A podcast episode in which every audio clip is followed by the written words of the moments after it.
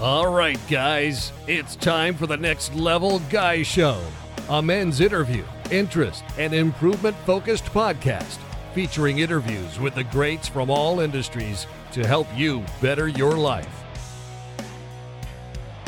Each week, a new episode features an interview with one of the greats, covering all aspects of their story, from life hacks to tips and protocols that have allowed them to live life on the next level. We then highlight concrete action steps that you can use to improve your life. And now, your host, Ian Dawson McKay.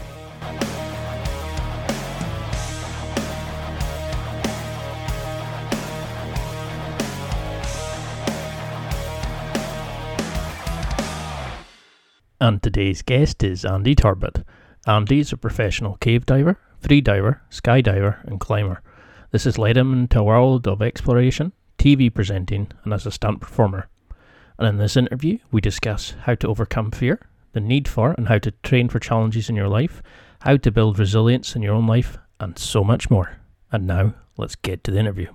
Firstly, how do you describe who you are and what you do? Because you have you're multifaceted. You know, you do so many amazing things. But you know, if you had that cliche five minute icebreaker, how on earth do you sell what you do in that time? Five minutes would be a luxury. Usually, I've, I've got to fit it into like one line. Um, it's it's genuinely a difficult question, and the one I I don't have a I don't have a succinct answer for.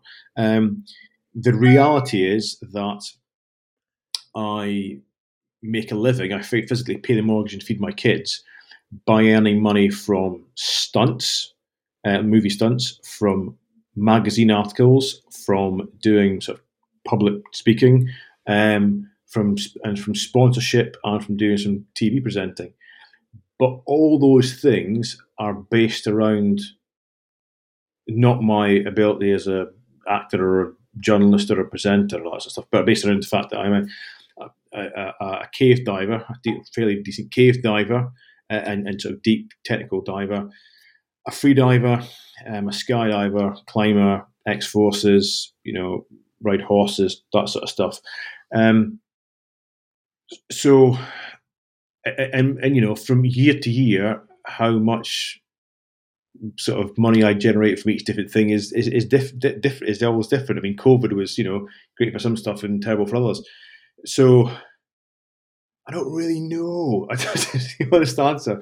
That's that's the long form answer.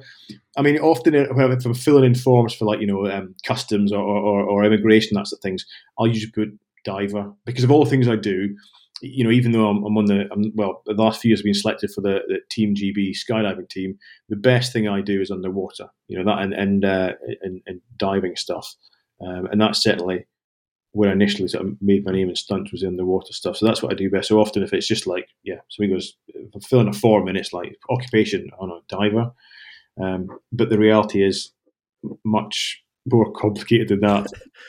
because it's usually it's like UFC fighter or it's like you know um, military guy or you know. And I was kind of thinking, how do I say, how do I sell this or explain who he is to people? Yeah, because uh, even if for, well, for ten years, most of them, I, I, was I was doing a lot of presenting in the BBC. I've kind of came away from that and gone more in the stunt world just because I really enjoy the work and the people. But but even when I was presenting the BBC pretty regularly, I'd never call myself a presenter because I wasn't. I wasn't there because I'm a very, very good TV presenter. I was there because they would wheel me in to do the jobs that no one else wanted to do. like, right, we need somebody who can string a sentence together, but also, you know, dive to 120 meters uh, on a shipwreck, or wingsuit out of a plane, or climb a frozen waterfall in, in or, or climb a glacier in Greenland. You know, and it's a pretty short list, so they wheel me in. So even those jobs were not based on the fact that I'm a TV presenter; they were based on the fact that I was a cave diver or a skydiver or a climber or whatever. So, um, yeah, I come back to this. Those sort of core skills they've opened the doors into all the kind of, I suppose they're all media type things that actually I, that's how I pay the mortgage. So you were like me. You were brought up in the Highlands of Scotland. Mm-hmm. Um, what do you think that was the motivation that made you become the Andy you're today? You know, the snorkeling when you were younger, the diving, the sort of going out and exploring the world outside. And do you think that's why people struggle now? Is life's become too easy? We're not having challenges in our own lives, you know, and that's something we need to do is go out and explore the world and interact with nature more. Yeah, I don't know if it's, it's specifically the Highlands. I mean, but, but um, yeah, yeah. I mean, it's like oh, the, the question I normally answer is, "How did you get into the outdoors?" Like, well, I didn't get into it. It's just I, used, I lived in a bloody forest by a loch, so you know, it was, uh, it was that was just what it was was my garden. Um, I, you know, I think there's a certain resilience that you you get growing up in the country, but then there's there's other resiliences that you get growing up in the urban areas that that has its challenges its problems. Um, and certainly for me, when I had kids, there's one thing I said to Mrs. like, right, I want to move to the country. I want them growing up surrounded by trees and you know and wildlife and that sort of stuff. Um, and yeah, I think it's a more natural, healthy environment. But by the same token, not everyone can manage it because, frankly, there's just not enough. There's not enough land in the UK, right? We're a very densely populated small island for everyone to live in the middle of nowhere. Um, but returning to your question, I do think that we we need challenges and obstacles and failures in our lives. It's not pleasant, um, and I've been through quite a number of them. But I think for starts, human beings were never designed to be happy all the time. You know, you if you cannot be happy twenty four seven, uh, it is it, it's insanity. It's not it's not physically possible. And what you tend to find is that people will always find things to be anxious, to be nervous, to be unhappy about. And the better your life is, the more comfortable your life is, the more minor those things are. So if people are leading lovely lives, they get really annoyed and stressed because you know Amazon are going to deliver a package in two days' time rather than one day time. You know, um, it was described me once as um, uptown problems and downtown problems. Uptown problems is your Ferrari won't fit in your garage, or you get too many hundred pound notes for you to fit in your wallet, or your down encrusted shoes are making your feet hurt. downtown problems is I've lost my job and my kids are starving. Downtown mm. problems is I've got cancer. Those are you know so everyone has problems. You know the, the idea is to try and make sure yours are uptown problems, but but the idea really should be to if you have if you got uptown problems, recognize that actually that means your life's pretty good. I go further than that, saying that personally for me, I can only speak for myself, although I think it's a general, a, a general kind of thought that it's the hard times that make us better. We often don't recognise that until the good times arrive. But say for me, I look back and go, "My God, that that those those hard periods in my life is what made me better. They stepped me up. The good times tend to be comfortable times, so you they're, they're lovely to have, but they don't necessarily force you to become better in any way. So, um, and it's one of those things that I still, I still rush. I've got two young kids now. Um, you know, we're doing all right. We're certainly a lot better off than I was when I was growing up. But I do worry that, you know, I don't want to spoil them. I don't want to make their life too comfortable. I don't, I don't want to cover them in cotton wool. You know, I need to expose them not only to risks and to hazards and to injuries and all that sort of stuff that you need to kind of to build up a, a level of physical and mental resilience to survive in the world but also, you know, I, I don't want them to fail, but with the same token, I know they need to fail sometimes to learn how to fail and keep going and come back from that. You know, so it's it's one of those really hard sort of paradoxes that you you know they need to go through hard times to learn certain life skills, but you don't want them to go through hard times because you don't you want them to be happy all the time. So um, yeah, it's it's difficult because it's it was one of the reasons I really wanted to have you on was that you were the the epitome of somebody who was demonstrated, you know, having to deal with fear, anxiety. You went in places that most people went, oh, fuck that, you know, I'm not going into that cave. Like, you know, look at the small opening. You were doing these amazing things. And it was, you were like the first person I could think of about overcoming fear, dealing with anxiety, you know, like challenging yourself. And you do like these amazing things, but you spent your time in the bomb disposal. Apart from obviously having a lot of patience and sort of, you know, what did you learn about that time of dealing with risk, doing, you know, evolving risk assessments. Did you use things like box breathing? What did the military teach you about going in a situation where you think shit could hit the fan? How do I control this? Well, the main, the main thing is um, both in bomb disposal and high risk search was threat assessment. Do an accurate threat assessment, which I suppose translates into civilian world as, as a risk assessment, i.e., identify, and this, is often where people uh, go wrong. They, they people misidentify the problem, so they try and solve a problem that doesn't exist, or you know, or try and solve a problem that's minor and it's a major problem. They kind of elephant in the room. They're they're in denial about. But in the case of these sort of dangerous things, or, or, or seemingly dangerous things that I do, um, what is key is you start off and you go right. Where are the risks? The, the important ones. You know, I'm not worried about risks that might give me a, a scraped knee. I care think it's going to kill me. Um, so where are the risks? And once you identify those risks, you're right. Where can I stop them from happening? And and the chances are you can. Like, you know, you'll never be 100 percent certain um, that you can that you can completely nullify risks. So what you then go, go right. How can I mitigate those risks? How can I reduce the chance of those happening?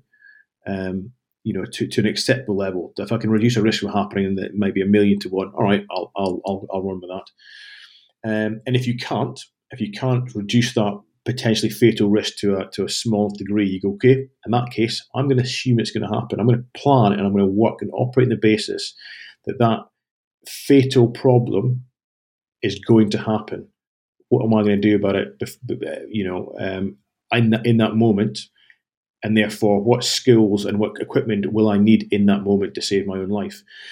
So, for example, in diving, I, I normally dive with a, what they call a closed circuit rebreather. It basically recycles one breath and allows you to go much deeper uh, for much, much longer. Uh, it's the exact same technology that they use in EVAs and spacewalks. So, um, never failed me. Never failed me. But clearly, if it does fail me underwater, I'm going to die. Not, you know, it's not going to be a broken leg or a twisted ankle or that stuff. It's going to be you're going to die. Cave diving is very, and deep diving is very binary sport. It all goes well and you're okay. Goes badly, but you fix it and you're okay. Goes badly, you don't fix it and you die. That's kind of it. So, um, as I say, my, my, my rebreather never failed me. However, I assume it's going to fail every time I get in the water. And I assume it's going to fail at the worst possible moment. So, for example, in a cave dive, say I'm going to dive, I'm going to swim into this cave a, a kilometre, turn around and swim back. The worst time for it to fail is at that one kilometre, it's the furthest point. So I carry enough bailout gas, enough basically backup breathing gas uh, to get me out. So, and by doing this, you can make seemingly dangerous things acceptably safe. Nothing's ever 100% safe, but you can manage that risk. And therefore, that's that's the first part of, of, of managing fear. Once you understand the problem and you understand what can be done about it, so you actually understand how dangerous something is, not how dangerous it appears to be, there's a lot less to be scared about. Take skydiving yourself. When you first jump out of an aircraft, when I did it, my God, just shitting yourself. You jump out of a fucking plane at like 15,000 feet. Of course, it's terrifying. It's be mental if you want. Um, uh, but, you know, what you do is you, you, I, I, I, before I, I learn a lot about the equipment and the physics about how the equipment works and actually the, the safety um, ratings and statistics from both the UK and the US parachute associations, which basically covers the world. Um, finding out what went wrong. And actually, skydiving is one of the safest sports you can do. Genuinely, statistically, one of the safest sports you can do. There are millions of jumps with maybe you know one. I think it's like one fatality every three point four million jumps. But it's ridiculously safe. And then you look right where people are getting killed or injured. And actually, a lot of it is not equipment error. It's people doing stupid things in the last few hundred feet under under good canopy. So the, the, getting stressed if your canopy not open, canopy is normally open. If you don't, you've got reserve. People are getting hurt because of decisions they've made, basically bad driving. You know, I mean, with, with, a, with a parachute in the last few few seconds before landing. So, um, but again, by by the, the, the motto of the the parachute the parachuting school, the military parachuting school, was knowledge dispels fear, and I quite I believe in that. If you can, if you understand the risks, you mitigate those risks. You understand how you've mitigated them, and obviously, finally, what you're going to do when it all goes wrong to make sure you're confident you have those skills and the right equipment for that, then yeah, jump. It's easy because there's nothing to be scared about anymore. I mean, I've done one for a, um, a skydive for a charity, and it was like ten thousand feet. And I remember speaking to the guy beforehand, and that's what he said: is when you don't think about all the silly things people worry about, and actually look at what potentially could go wrong, and then look at the alternative, like safety mechanisms. He said it is actually it's really safe. You just it's just when you go up in the plane for the first time and you're looking, going, why is that not got a door? And you know, yeah. your, your your brain kind of goes, hey, wait a minute here, what's going on here? Like.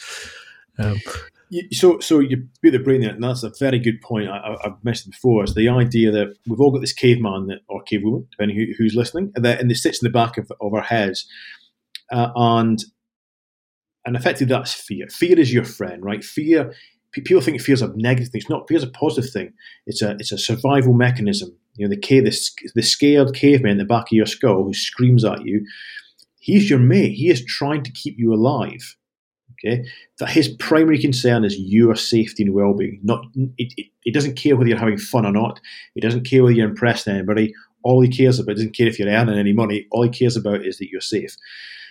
However, great, he doesn't understand physics. He doesn't understand modern technology like aircrafts and parachutes and rebreathers and all that sort of stuff. So, yes, you go up in a plane, he's fucking terrified. You open the door at 15,000 feet and crawl towards the edge of that door. He is screaming in your head to stop. So sometimes it's a matter of, of overcoming uh, that. And the more you do something, the more control you have over him. And I used to listen to him. I still, you know, when he screams to me when I'm when I'm climbing up a plane, I'm like, it's still it's a checks and balances. It's like, okay, stop. Am I okay? Do a bit of a check. Are all my, you know, all my buckles are done up? Am I good to go? You know, he's the his voice, although quieter now than it once was, he is he he ensures that uh, the complacency doesn't creep into my to my sort of drills when it comes to skydiving or catering or whatever it is I'm doing. So um, you know, you need to. He's not always right, but he is on your side. Because that's something I did notice, like with a lot of top performers, is they uh, they accept fear will always be there, but it's how they deal with it and what they're going to how they're going to deal with it. Now, you mentioned, um, I think it was your TED talk where you know you were crawling through a, um, a gap in a cave, and you know there was not enough space, so you took your tanks off and pushed them through, and then you had to breathe in to get through the space. And I remember just listening, going, "Oh my god, that sounds terrifying."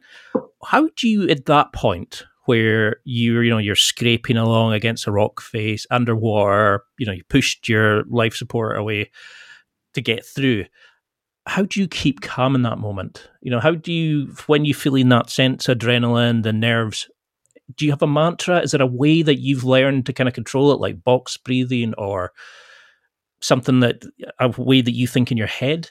How on earth do you survive these amazing situations? A lot of time. So you you have to stop for a second. Often I attempt to just stop and relax because usually you're diving unless unless you've got no air handy. I'll say to people this problems underwater. First of all, thing take a breath. If you can do that, it's not that bad. That's that's the first test. That's the first tick in the box. If you can't do that, okay, now you've got some serious fucking problems. But um, if you can breathe, okay, that's that's half the battle. Um, take that breath. Take a moment, calm yourself down, and and, and assess the situation. Um, and often, as I said before, it's it's about not letting the caveman run away with you. So you know when you're stuck, you're in a hole and you're slightly stuck underwater. It's very easy to let things get run away with you. Stop. Go right. Am I actually stuck? No. I got in here. I might not be able to go forward, but I'm pretty sure I can go backwards because I got in, so I can get out. Um, and the other thing really is the thing a bit you know, it's all. sometimes it's, it's a matter of of of doing the job in front of you. You know, it's, it's easy to say things like the old cliches about a, a journey of a thousand miles to start with a single step. But that's a question once when I gave a talk, uh, on, the, that, that key thing you're speaking about. And so he said, how do you how do you cope with the idea that you are, you know, hundreds and hundreds of meters underwater, in underwater, and, and, and above you is hundreds and hundreds of meters of bedrock, and you know you're on your own and, and all that stuff, and you're you're miles from the exit, and blah blah blah. And I'm like, I don't, I don't cope with that because I don't think about that. Um, in the forces, you've got you've got tactical strategic. Strategic is the bigger picture, you know. So it's you know when when when Churchill he was he was dealing with the strategies of Europe, whereas tactical was kind of at the coalface. So that's the bloke on the front line trying to shoot the Nazi. That's you know. So say in these situations, strategic is something you leave to your to your home office when I'm planning these trips. That's last when you do your, your best risk assessments and you, when you're looking at things that could go wrong and plans to put in place. When you're in those sort of conditions, think tactically, think right. I'm in this hole. I need to get out of this hole. How do I get out of this hole? Right, I turn this. I push that there, and I crawl forward, and you know, I'm good to go. Deal deal with the deal with the closest crocodile to canoe. Don't try and think about the next twenty crocodiles because your your brain just starts spinning out. Um, like, go back that caveman. You don't want to feed him anymore. You know, he's probably nervous enough you don't want to start thinking too big a picture because it all just becomes a bit much. And, and, and once you start spiraling, it's very hard to, to get yourself um, back from the lip. So, you know, I found myself as soon as I start feeling a little bit sort of not panicky, but a little bit, I just stop right because the, the, the earlier you rein yourself back in, the easier it is. So, see, when you're in that situation, I mean, something I haven't noticed a lot of people talking about is I love that idea of you know you're stopping and going, okay, what's the next, the next step, the next step, the next step. You know, stop worrying about what could be happening. Just what do I need to get through this? But once you've done that and you've crawled through that space and you know you've got to a secure location, how do you regroup? You know, how do you recalibrate and think, okay, you know, I've got over that and carry on because you know you were saying about in other interviews about crawling in where a camera crew couldn't come so you were taking like the GoPro through to get the shots for them. Hmm. once you've gone through how do you calm yourself and go okay that's happened but let's move on now before you go on? You know I mean that's that's pretty much what I do. I've, I've always been very good at compartmentalizing stuff um, and kind of shutting shutting things down and going right this is where we are this is what we've got to do you know um, and and always do it very much like you said there. You know, we, we will we'll surface. See, we did a cave dive uh, during between lockdowns last year in Wales, doing some bit of exploration, and we, we dived through carrying all our kit and camping kit and dry tubes. We dived in this area. We surfaced a dry cave, made camp, and then you know cracked on with the next phase. Um, and it's very much like that's how I do. It. It's very kind of um, oh, mechanical. Right, cool, that's done. Very good. Move on. And but there is disadvantage to this in that I'm very bad at celebrating achievements or celebrating goals or celebrating landmarks. I'm very much like, great, okay, done that, well done, right, that's done. Move on to the next thing. What's the next project? You know, the next thing, the next thing, the next thing. And, and sometimes I, I um, wish I could be slightly better at just taking the time to to stop and appreciate what I've just done, um, or, or, even w- where I am. Um, and it has happened. I'm getting better at it, but, yeah. So almost the, the, the same personality traits that make me very good at going right. That's done. I'm, I've, I've come through that hole. I'm not dead. Brilliant. And even the times when I've, I've you know we've had things scarily go wrong, you start to go right. Okay, that's done. I'm still alive. Okay, deep breath, crack on. Um, means that I, am not always the best at kind of um, uh, appreciating things that have have, have happened, and, and, you know, certainly not there and then. Um, but you know, uh, it comes down to there's all these psychological tricks and and and great quotes and memes and people talking about these techniques and blah. But a lot of time it's like, right, that job's done, cool, move on to the next job. Just just get on with it. Which might sound a bit simplistic, but that's that's often the case. It's like, and actually, more often than not, it's because you haven't much choice. Like, you know, on the that, that, that last project we did in Wales, where we spent three days on the ground, we dived in with all our camping kit and cave and kit, cave down kit. We camped, and then we carried our, our, uh, our diving kit through this big cave. So dived again, carried it through further, dived again, came back, camped. The next morning, um, because I had to get back to pick the kids out from school at like seven o'clock, I was about four in the morning. So I left the two boys um, asleep in the cave got myself rigged and, and, dived out. And I was knackered and I had problems with the kit. And I was like, just, you know, it was a real, it was a real kind of, it would have been difficult to motivate myself to get all my shit together and get back in the water and, and, and dive out of this cave. It's a good hour swim and all that sort of stuff, dragging all this equipment. The bottom line is, it doesn't require any motivation. Because you have no choice. so, um, you yep, know, it's, it's, a good way of putting it. You have no choice what you can do. You can't, you can't stay in the cave for the rest of your life. So, um, it's a case of suck it up, and that's sometimes it's a case of just like right. Suck. And, I, and I do this a lot when I'm, when I'm in these situations, when especially when I'm doing solo projects. I talk to myself a lot. It's like, okay, take a moment. Right, here's your moment. Suck it up. Get on with it. Um, you know, I'll kind of I'll be more in drill sergeant because I've had Dean Stott on the podcast. I don't know if you know who he is, um, and he was mentioning about when he was in the special forces. What they did was like hot debriefs after it, where they went through, you know, what went right, what went wrong, how could we fix it. Do you think that's why you've been so successful? Is that after it, you kind of review it and go, okay, how do I fix this? And then you've got the reference point that the next time something, I don't want to say bad, but something scary happens that you can go, I've been in worse situations. I know that this is going to work well if I do this, this, and this. You know, do you think it's just getting the reference points and expanding that comfort zone that we have? Yes, definitely. Um, perspective helps a huge amount.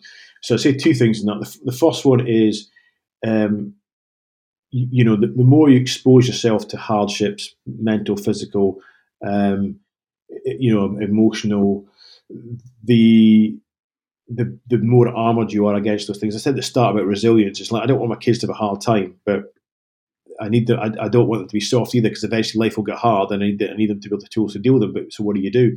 But the um, you know, I remember so I was when I was in the forces. My um, section sergeant, Sergeant Rand from uh, from the SBS, was um,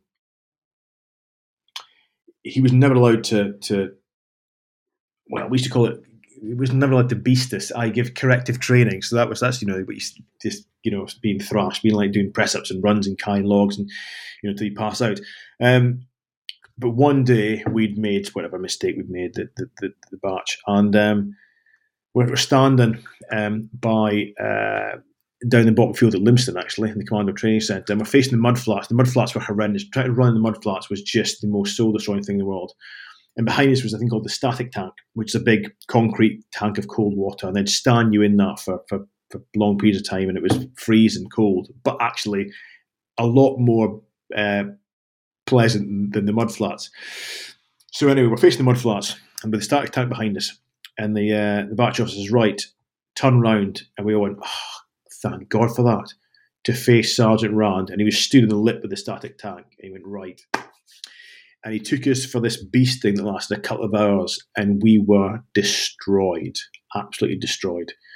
And we went back to the, to, the lines, the, the, bedrooms, the barracks, and um, he came up afterwards, and he got us all out in the corridor, and he said, he said, uh,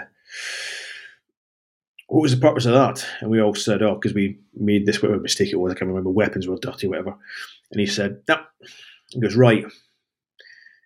Next time you're out on exercise in uh, in Dartmoor, the wind won't be as cold and the rain won't be as wet. And he walked off. And he was right. We're out that weekend in Dartmoor. It was you know freezing cold winds. And it was pissing rain, and we were like, "This is nothing." You know, we've survived. So what a sergeant rounds it was. We, you know, things like that make you make you harder. Simple, simple as that. We just it just the weather just wasn't as bad as it could have been. So, and the weather was nothing had changed with the weather. It was us that had changed. And the other thing I say is about the idea you mentioned about your comfort zone. And I've said in the past, is that uh, over the last few years, I've been gaining a lot of new skills: uh, stunt horse riding, uh, paramotoring, doing these things, which are initially pretty scary.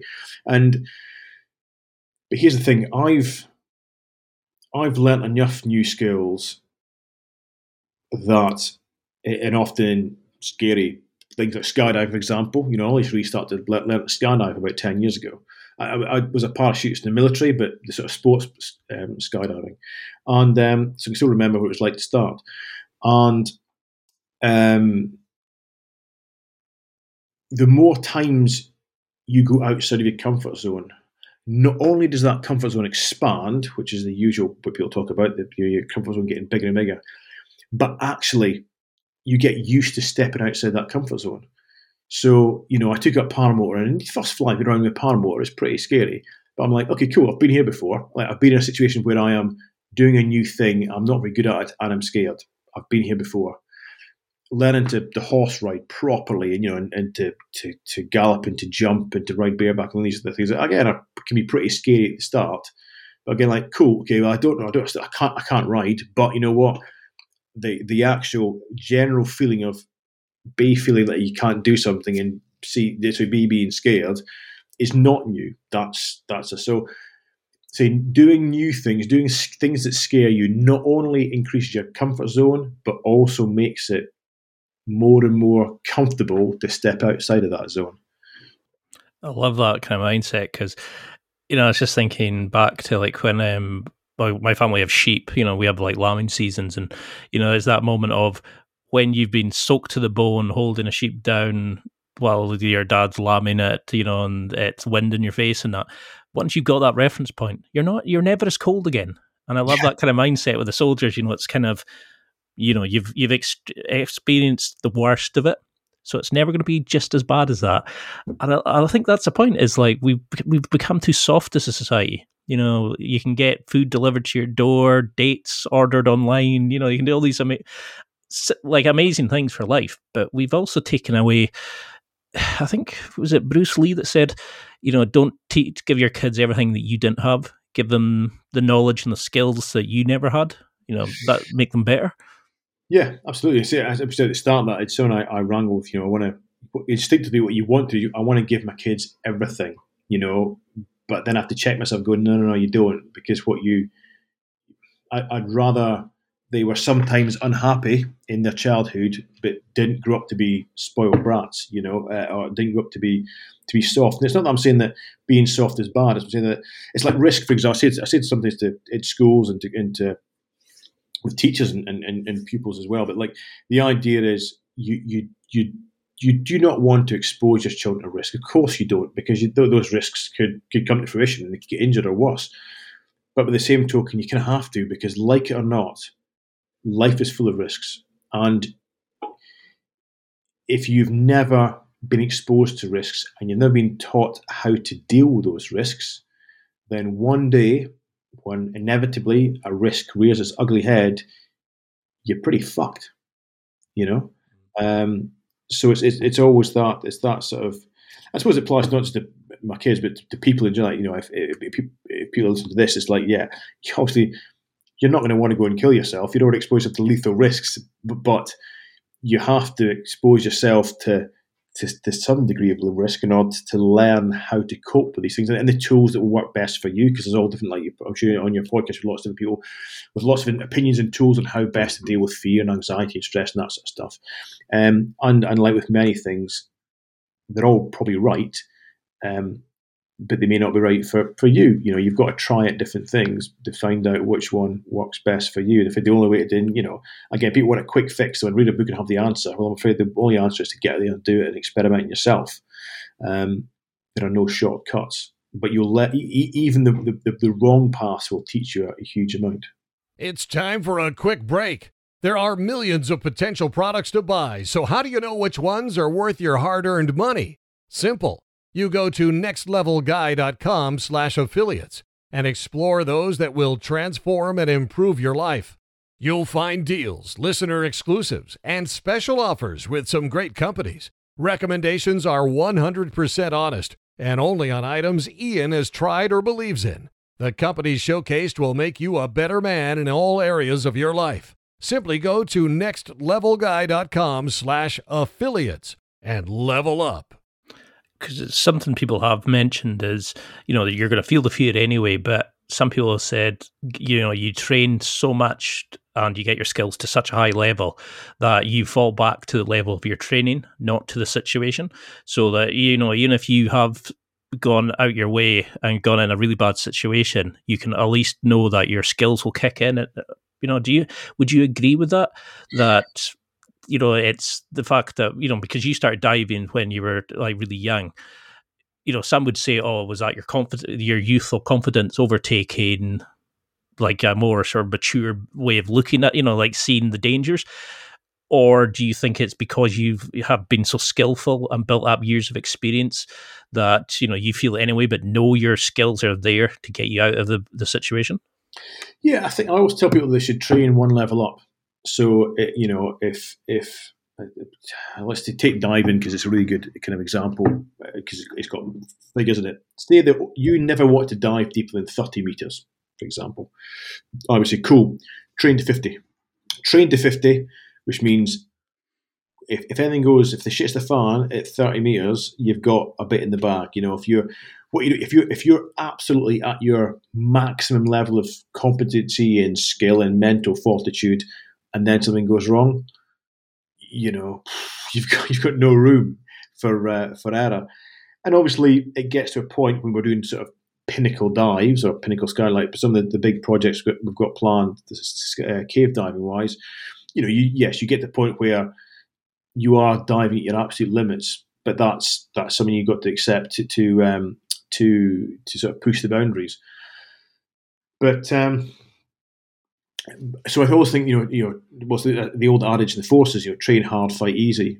You know that you, you want to be training harder than you're going to fight. So if you're gonna if you're gonna if you're I don't know if you're I'm sure marathon runners would disagree with this. It's probably not a very good analogy, a very accurate analogy. But you know, if you if you want to run 26 miles in a race, maybe train to 28 or something like that. Um, so, um, so, so, and as far as it's as I, I, I do think that um, one of the reasons that like I, I don't get scared before a cave dive. I don't get scared before skydiving, but that's because I've done so much of it.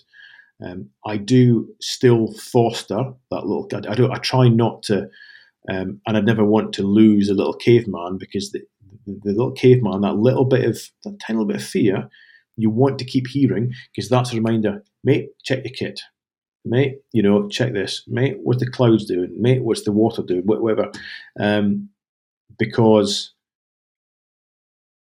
yeah, complacency can kill it, and it often happens if you look at the statistics. And I do a lot of I do a lot of research on to sort of you know action reports because I always think right, you know, this something's gone wrong with somebody. Is that something that, could affect me?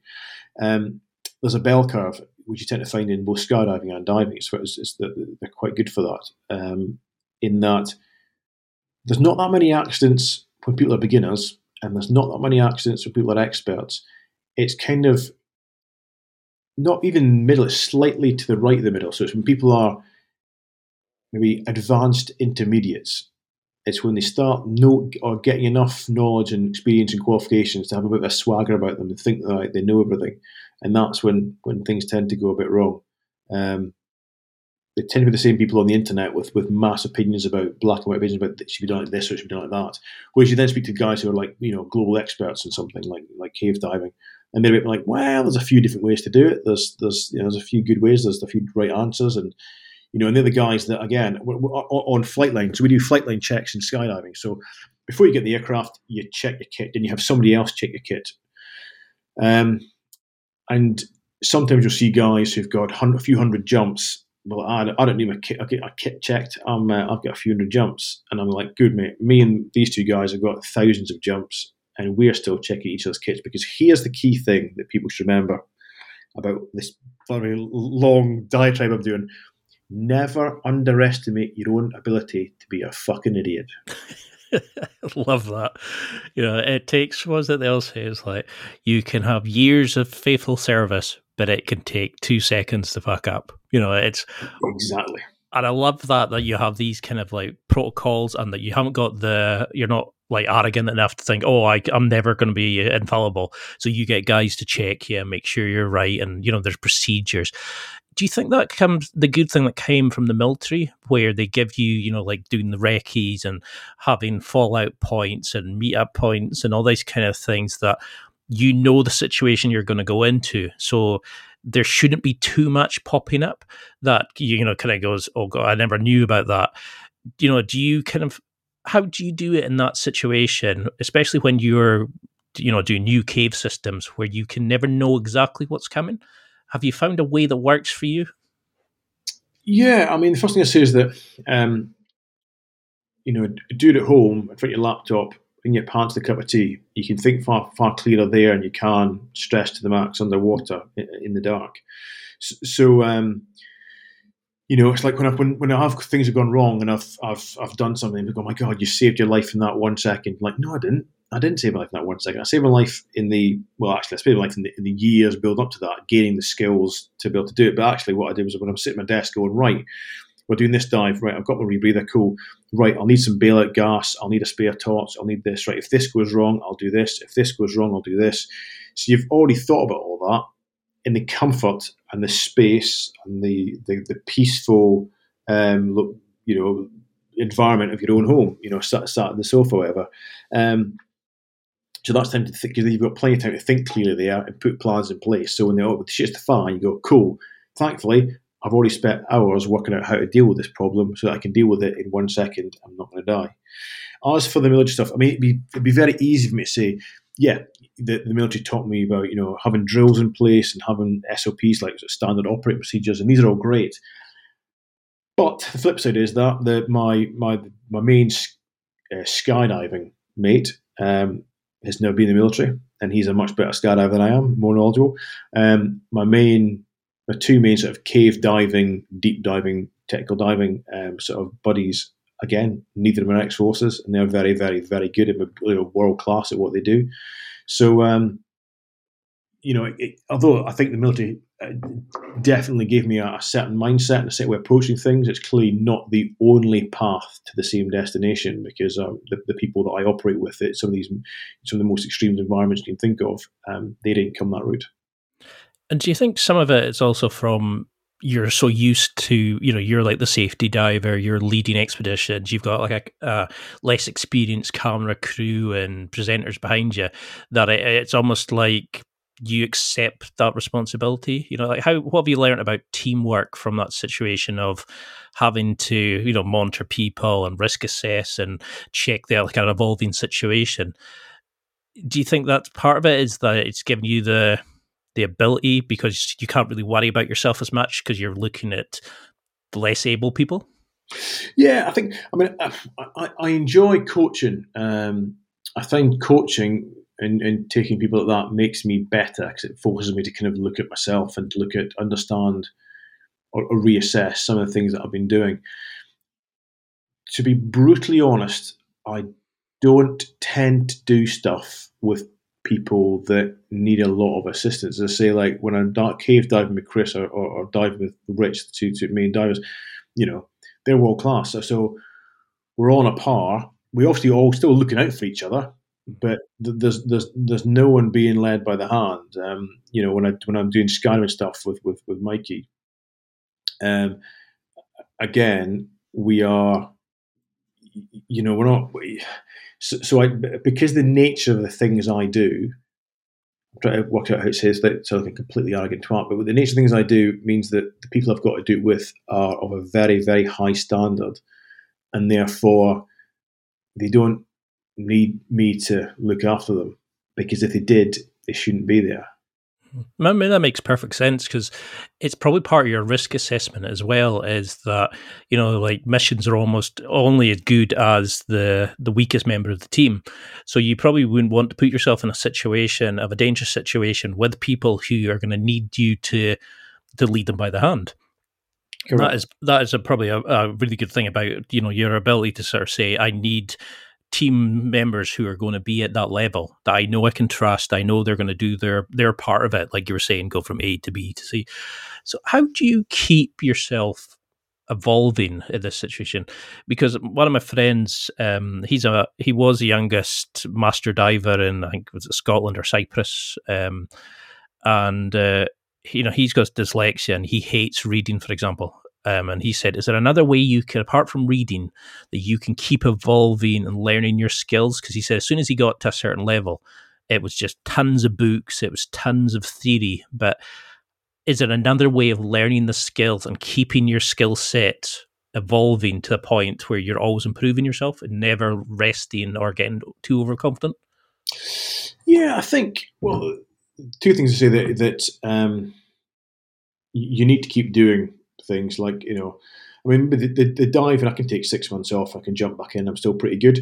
Um, although, you know, before a big dive, I'll still want to shake out dive to test my kit and just and, and you know always like you always feel really a bit awkward, a bit a bit kind of ham-fisted and uncoordinated if you've not jumped the dive like over COVID. You know, I've not dived for six months, jumped in the water like bloody hell, what's going here? And, you know, it five ten minutes, and then you sort yourselves out and you're good to go. Um, free diving.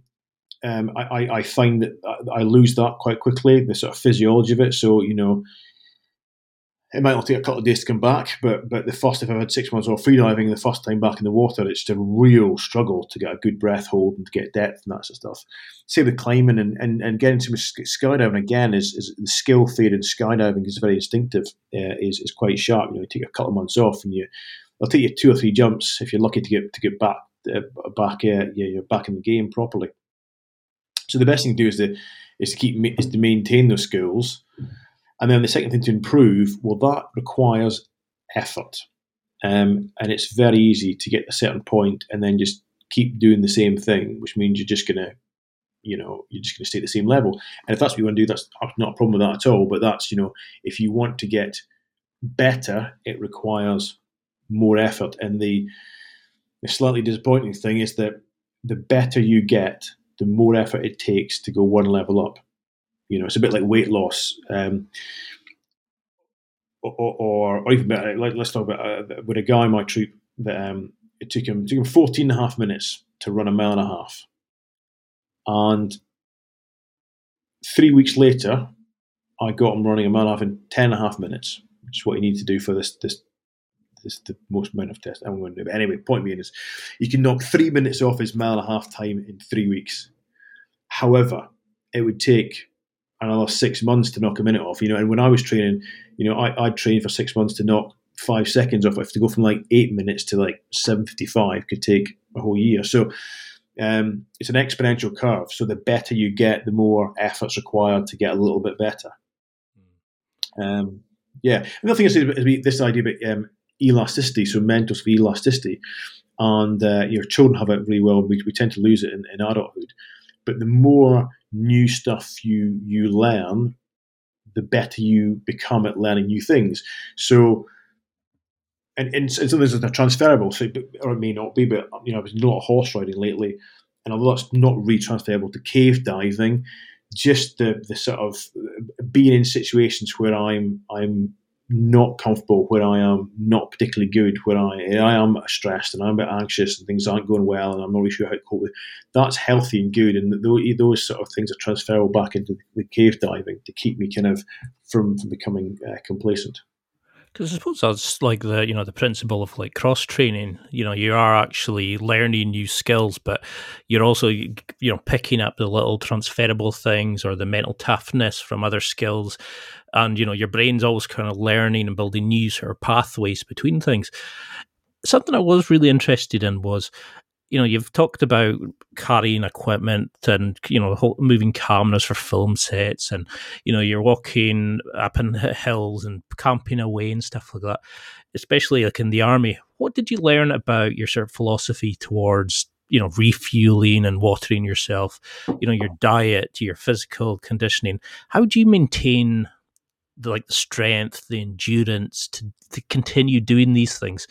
Because you know like I, i've worked in jobs where tanks of oxygen i know how heavy they can be especially when you've got soaking wet wetsuit on you and you're camping in a remote gorge or something how how do you keep yourself physically and mentally able to do these things yeah the um yeah, that is one thing about about diving. Everything in diving was an absolute ton. God Almighty. Um, the worst bit is when you've got to carry blocks of lead, which is just like, you know, you think, what the fuck am I doing? It's just, you know, carrying blocks of lead weight just to make my life harder. Um, yeah, the, the, things about a lot of stuff I do um, is like the forces is, is that sort of what I can call battle fit. It's nothing specific. It's not athleticism necessarily. It's just that ability to hump and up gear and to keep going. Just kind of a general fitness. So I mean, I've always you know, built a gym at home. I've always been into I think I've always been into fitness because the time when the, the, stuff I was doing the forces, it, it's now just ingrained that you can't you can't not be fit. Plus, I think that you know in any survival situation or any situation, like there's never a situation where being fit is is a, is a detriment. There's just not. There's no such thing as like it, it might not always be a plus. like if you're playing chess, for example. But it's never a detriment. So you know, why not have that tool with you at all times? Mm-hmm. Um, and that's one thing that COVID was good for in lockdown. I mean, I'm on the road an awful lot, but it gave me the chance to experiment a lot with training, but also diet. Um, you know, cutting stuff out, putting stuff in. And like we spoke before about what works for me, because you know, people say, oh, I get really confused. There's, there's people people claiming great results from paleo, people great results from veganism, vegetarianism, from keto, from, from whatever else. And I say, look, they're not lying to you it worked for them. That doesn't mean it's going to work for you. And the only thing, but again, people want the quick fix. They want the answer. Well, I'm afraid to say, you got the only way you can get a proper, accurate answer is to find out for yourself. So during COVID, we, I did that.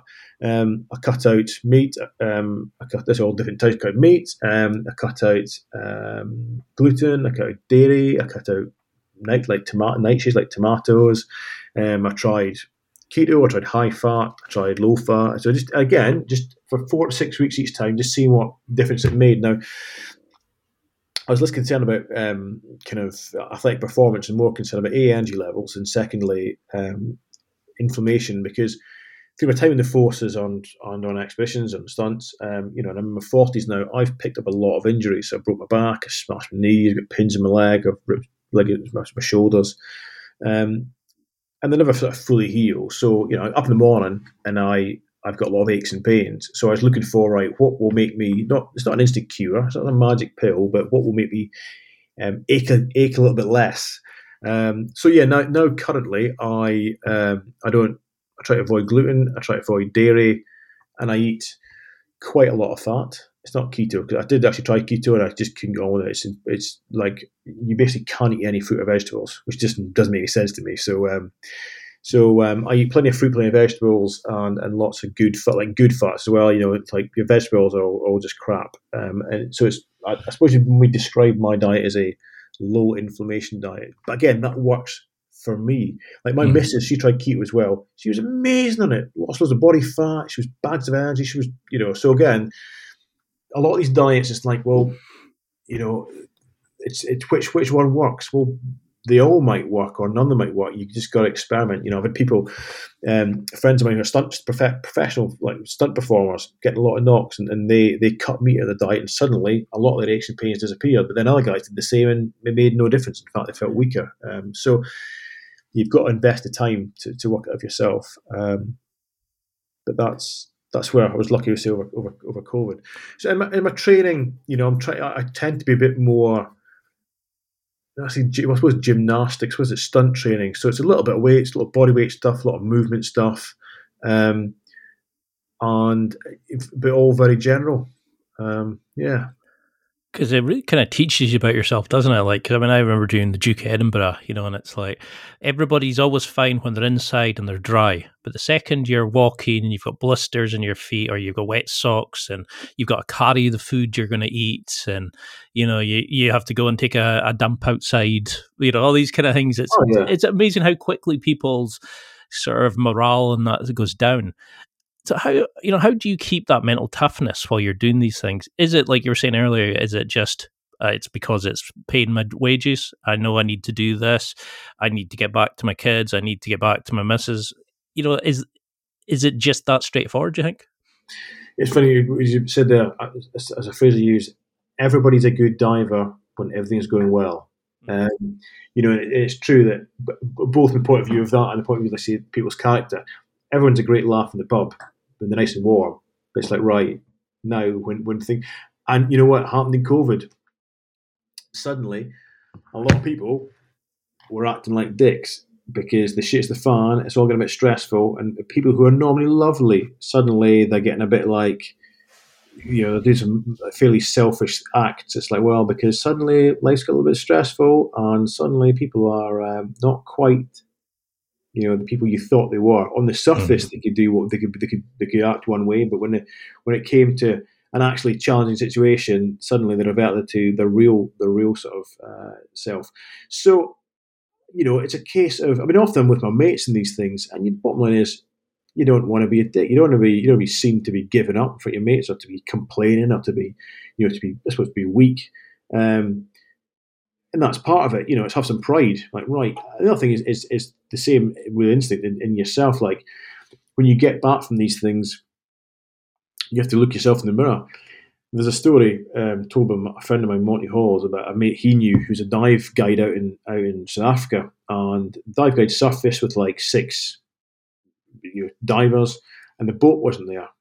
The boat had gone. I don't know for what reason the boat had gone. So they're floating in the middle of the, I think it's Pacific, I think it's the uh, the East Coast, the Pacific. And um, he said, right, the, let's get together. And I said, right, the boat will be back. The boat will come back at some point, and you'll be okay. And you have a choice now how you how you decide to act right now, and how you decide to act right now will be with you for the rest of your life. In fact, he was saying was, you can shout and scream and complain and act like a dick, and then you'll be rescued, and you have to live that the rest of your life. Or you can be strong and you can be cool and you can go with this and you can, and you can be proud of the person that you have been in this situation. So sometimes it's that you got to think about, and it's and it's decisions that I've made with with TV and stunts and, and some of the, the career decisions I've made over the years in turning stuff work down, and I've been offered a lot of money to do stuff, and I go on, yeah, but I need to go home and need to look at myself in the mirror. I need to look at my kids. And, and again, I mean, with, with telly stuff, somebody just go, oh, can you just say this about, about the skydive? Like, no, why not? It's really exciting, really cool, and the audience will care. Yes, but one of my friends, a skydiver, might watch this, and then he's going to take me to task and ask me why the hell I said that, which isn't true about skydiving, and he'd be right to do so. So yeah, it's, it's I think it's, it's holding yourself accountable I love that because a lot of people aren't at the minute. You know, well, things were going fine, and then suddenly, you know, everybody's bulk buying toilet roll and causing mayhem. And I'm thinking, you know, you wouldn't do that normally. So why do you think it's acceptable in a situation like this? You know, be the person that you would want to be leading. You know, look for the guy. Be the person that you would wish was leading the the group of you to get you know control the situation do you have a recovery protocol? Is there something that you can do away from this, away from the adrenaline, away from the madness? Is it just with the kids? Is it, you know, just being a, a normal life, just to kind of reset yourself and uh, before the next mission, or do you just think, well, that's my work. I'm going from freelance to freelance job. I just get on with it. You kind of get on with it. I mean, I do try uh, and and spend some time at home because I I quite like spending time in my house. I like my house. I like my kids and my missus. You know, um, I like I like being at home, um, and I have to program stuff in because yeah, I, have tried the past where I've been like, right, I've got this seven day thing, and then I'll do another seven days, and you realise you, you you can't fit twenty eight days into twenty eight days. You need forty days because you need a few days off to recover and just to do stuff like wash your kit and tidy stuff away and repack. I mean, you can't actually just go from job to job, job job. It's impossible. Um, you know, I've never been a very good sleeper, but I've been working on that a lot lately. Um, but but yeah, I mean, I, I, I try and program in time at home. It's not just to recover; it's because I actually like spending time, in, you know, in my in my house. I like spending time at home. Um, there's nothing wrong with that. I think often people see it's like, oh, it's not cool. You got to be on the road. You be on the ground. Nothing wrong with spending time in your own house with your own family. That's just mm. not fun at all. It's like that grind twenty four seven, and it's complete garbage. Yeah, like if you if you like, I like sleeping. I like going to bed. I like. I don't. I'm not always that good at it, but and um, when I'm at home, it's not always. But I'll attempt to put the kids. Maybe I put the kids to bed at seven o'clock on the dot because they're still quite small, and then seven till half nine is our time. We'll watch a film or you know. Um, she got me into sort of now and again we'll play play the odd bit of computer game. Um, love love a bit of Witcher three. Um, so good choice. Yeah, um, b- because and there's pros and cons to this. Then there's genuinely pros and cons, but cons to this. But my hobbies are also my job. So you know, I love skydiving, and I love cave diving, and I love free diving. And the, my, my, mates, so like the people who, you know, who come to my wedding, are they're all stunties and skydivers and cave divers and things like that because that's what I do with my spare time and my non-spare time. That's you know, like the, the weekends in the summer when the weather's good, I'll take the camper van down to uh, down to the drop zone in Devon, and I'll be I won't be getting paid to do it. You know, it's not for any work stuff. It's just because I like skydiving with my mates. Um, so so yeah, kind of the things I do to relax from cave diving and skydiving and what have you is cave diving and skydiving. um, but like, cause, cause like, it's even the stunt work. Like I, I've been very lucky to work with like some top top people, and not just super professionals, but but actually like solidly nice, decent human beings. Um, you know, some of them who within weeks of meeting them was like we're friends for life. So I like going to work because I get I get to hang out with my mates. You know, people I love spending time with. So um, you know, we get a call for a stunt job, um, and I'm like, who's who's on the crew? All these guys. Oh, brilliant! That's great. You know, I'm, I'm, I'm, it's it's kind of like a bit like going on holiday. Um, I love so, that yeah. kind of mindset. It's like it's it's not work; it's going with friends. You know, it's not a it's not a dangerous situation. It's it's an adventure with my with my friends. You know, I get yeah. to go and enjoy this. It's not like oh god, I'm going in a scary situation. It's hey, I get to go and have a great laugh and explore some some caves with my friends. You know, it's well, it. I mean, the, the, projects, fortunately, I get a lot of control over, so I can kind of choose who's on there, and I'm going to choose my mates. A because they're my mates, and B because they're very, very, very good at what they do. Um, you know, you can't just be my mate. I've got I've got mates in the village that I live in. They can't cave dive. They're not coming on a cave diving expedition. Um, but um, and another thing I think is is having is having some putting down some roots because I, I, I moved around that much that I didn't I didn't really do that, and also the idea of of giving back. So I don't speak about huge amount, but I'm quite heavily involved with um, like mountain uh, rescue, cave rescue, and, and, and sort of water rescue, um, especially in my local area. And um, and that that's something sort of outside of, of what got nothing to do with work. It's got no real crossover to work. I suppose the climbing has a little bit. The cave and cave. The, well, we, we do cave diving rescue as well, but but but it's not it's not for that. It's just using the skills on behalf to, to help out. Um, and um, you know that's that. It's, it's good.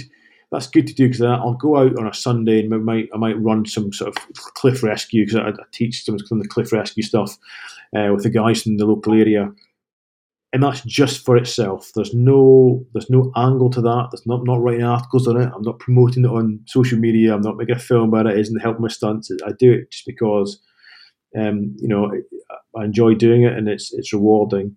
Um, and and especially so when you get a call out and you you you, you, you, you, can, you can help somebody. So I find having that, which is completely outside of of of what I do for work slash hobby is uh, is a healthy thing.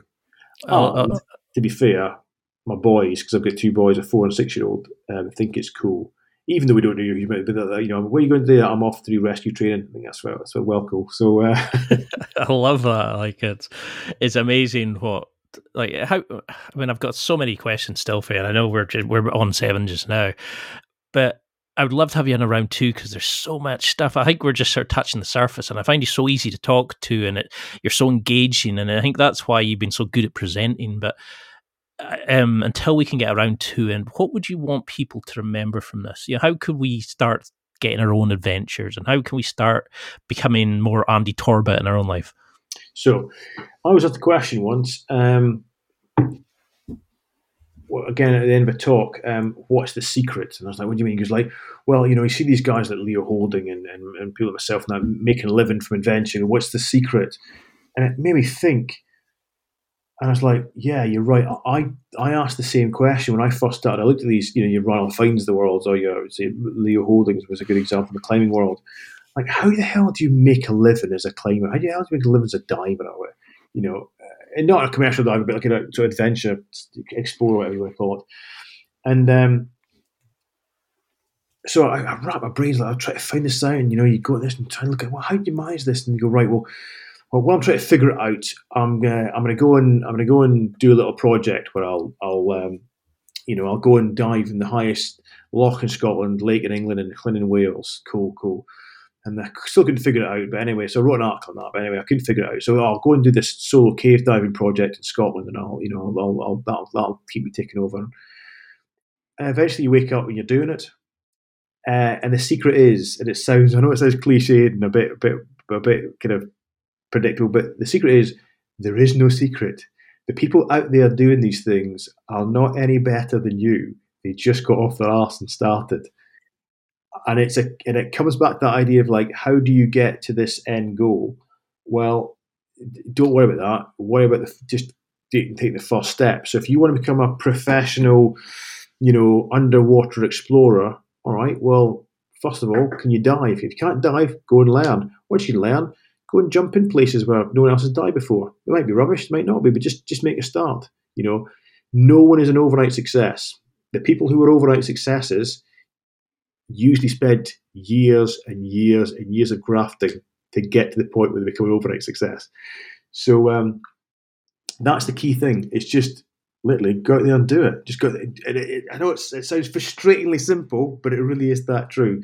Um, and if, if anybody said, well, I had an example, I could give more sort of concrete, illustrative example, but that's the case of it. If you know, if you and a friend of mine who wanted to be a professional uh, mountain bike racer, so he bought a mountain bike and he started training, and then he started entering races, and you know, over the years he's got better and better and better. Now that's what he does.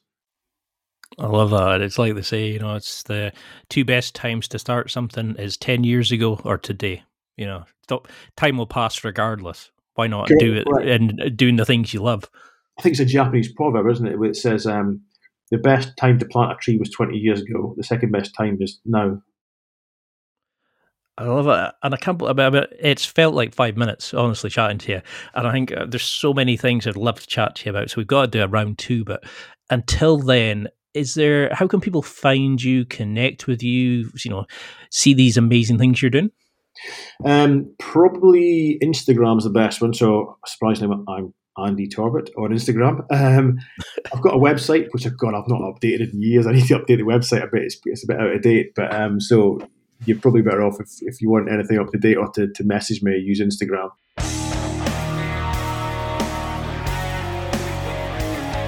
well that's it for another week, and thank you for listening.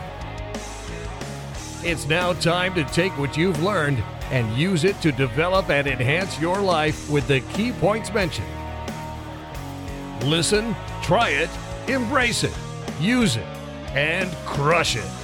Now's your time to hit that next level in your life. If you liked this episode, then please leave a comment on the show notes or a review of the show on your podcast platform. Everything helps evolve the show.